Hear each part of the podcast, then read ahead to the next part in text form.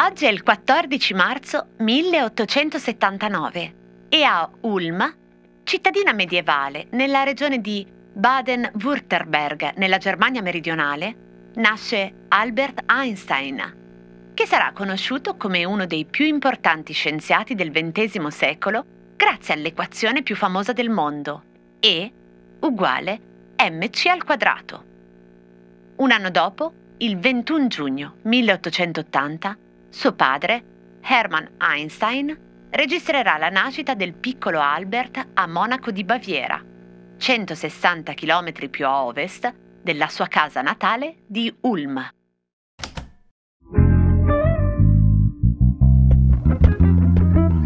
Cose arrivate da vari luoghi, epoche e situazioni. Sono sintomi, sono diagnosi e a volte sono soluzioni.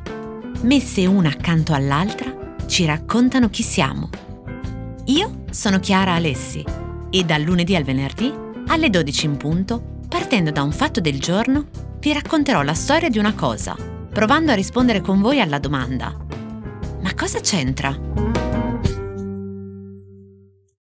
Cosa c'entra Albert Einstein con i moderni pittogrammi? E is equal mc square in which energy is third equal to mass multiplied with the square of the velocity of light showed that very small amount of mass may be converted into a very large amount of energy and vice versa. Torniamo a Ulm, dove Einstein nacque oggi, 14 marzo 1879. Il sito del turismo locale ci va molto cauto nel rivendicare la paternità del fisico tedesco più famoso del mondo, che in fondo visse a Ulm solo per i primi 15 mesi di vita, quando ancora, per quanto precoce, probabilmente non produsse che qualche vagito. Oltretutto, Einstein era di origine ebrea. Aveva aiutato altri ebrei perseguitati durante il nazismo a emigrare negli Stati Uniti e per un lungo lasso di tempo la Ulm nazista a sua volta non si vantò particolarmente di avergli dato i natali, facendo pace, se è possibile farlo, col proprio passato molto tardi. Ulma, quindi oggi, più che per la nascita di Einstein, è famosa, almeno per chi di noi si interessa di grafica, design e architettura, per un'altra faccenda, che aver ospitato probabilmente la più importante scuola europea di design dopo la Bauhaus, cioè, appunto, la scuola di Ulm.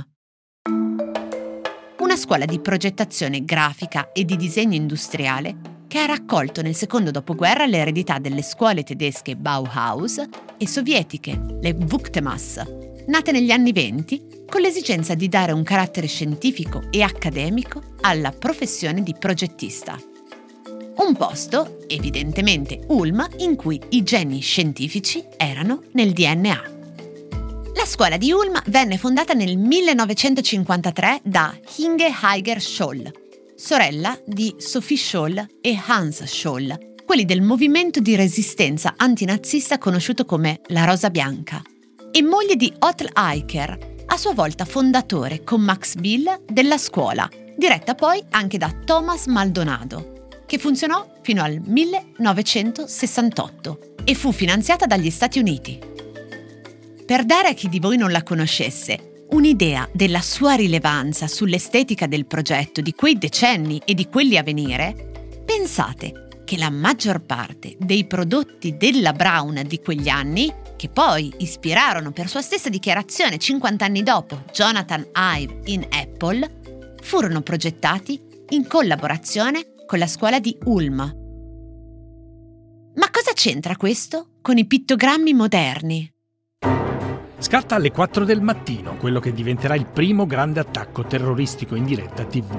Otto palestinesi di settembre nero entrano facilmente. Per la risposta di questa storia bisogna fare un passo indietro nel tempo e andare all'edizione dei Giochi olimpici più tristemente nota, cioè Monaco 72, diventata famosa appunto per il massacro di Monaco, quando un comando dell'organizzazione terroristica Settembre Nero fece irruzione negli alloggi destinati agli atleti israeliani, uccidendo subito due persone e prendendone in ostaggio altre nove.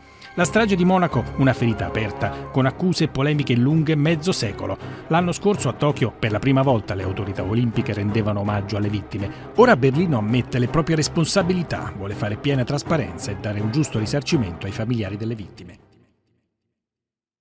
Punto di vista storico, giustamente, questo evento ha scavalcato e di fatto affossato nella memoria dei più il fatto che quell'edizione dei Giochi olimpici del 1972 fu in realtà memorabile e stavolta virtuosamente nell'ambito della storia della grafica, perché di fatto è a Monaco 72 che si affermarono per la prima volta e per sempre i pittogrammi moderni, così come li conosciamo oggi.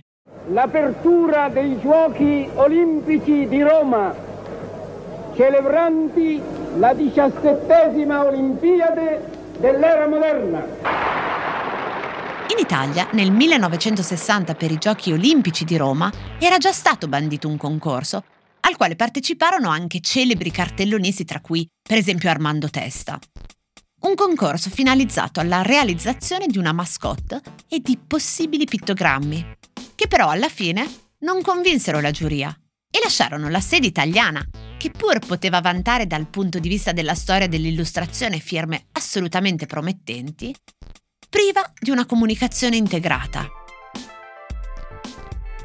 Poi per Tokyo 1964 fu Yosaku Kamekura che aveva intuito la necessità di trovare attraverso i pittogrammi un modo sintetico e universale di comunicare superando gli alfabeti nazionali.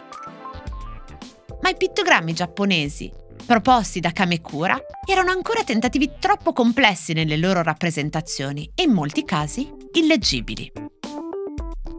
I pittogrammi odierni, nelle discipline sportive, invece si devono proprio ad Oitl Eicher, che realizzò anche il logo delle Olimpiadi di Monaco 72 e i relativi manifesti pubblicitari.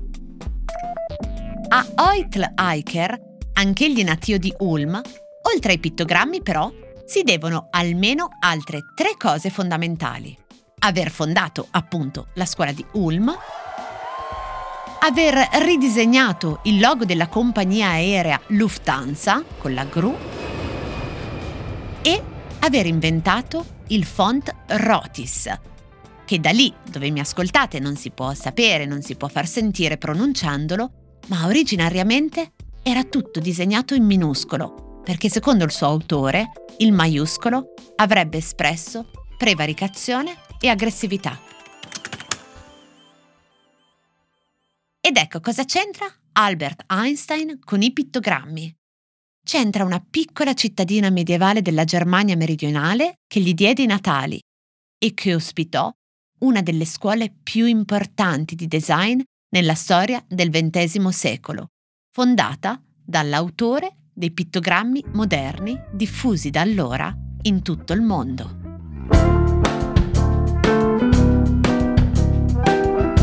Cosa c'entra è un podcast quotidiano del Post scritto e raccontato da Chiara Alessi.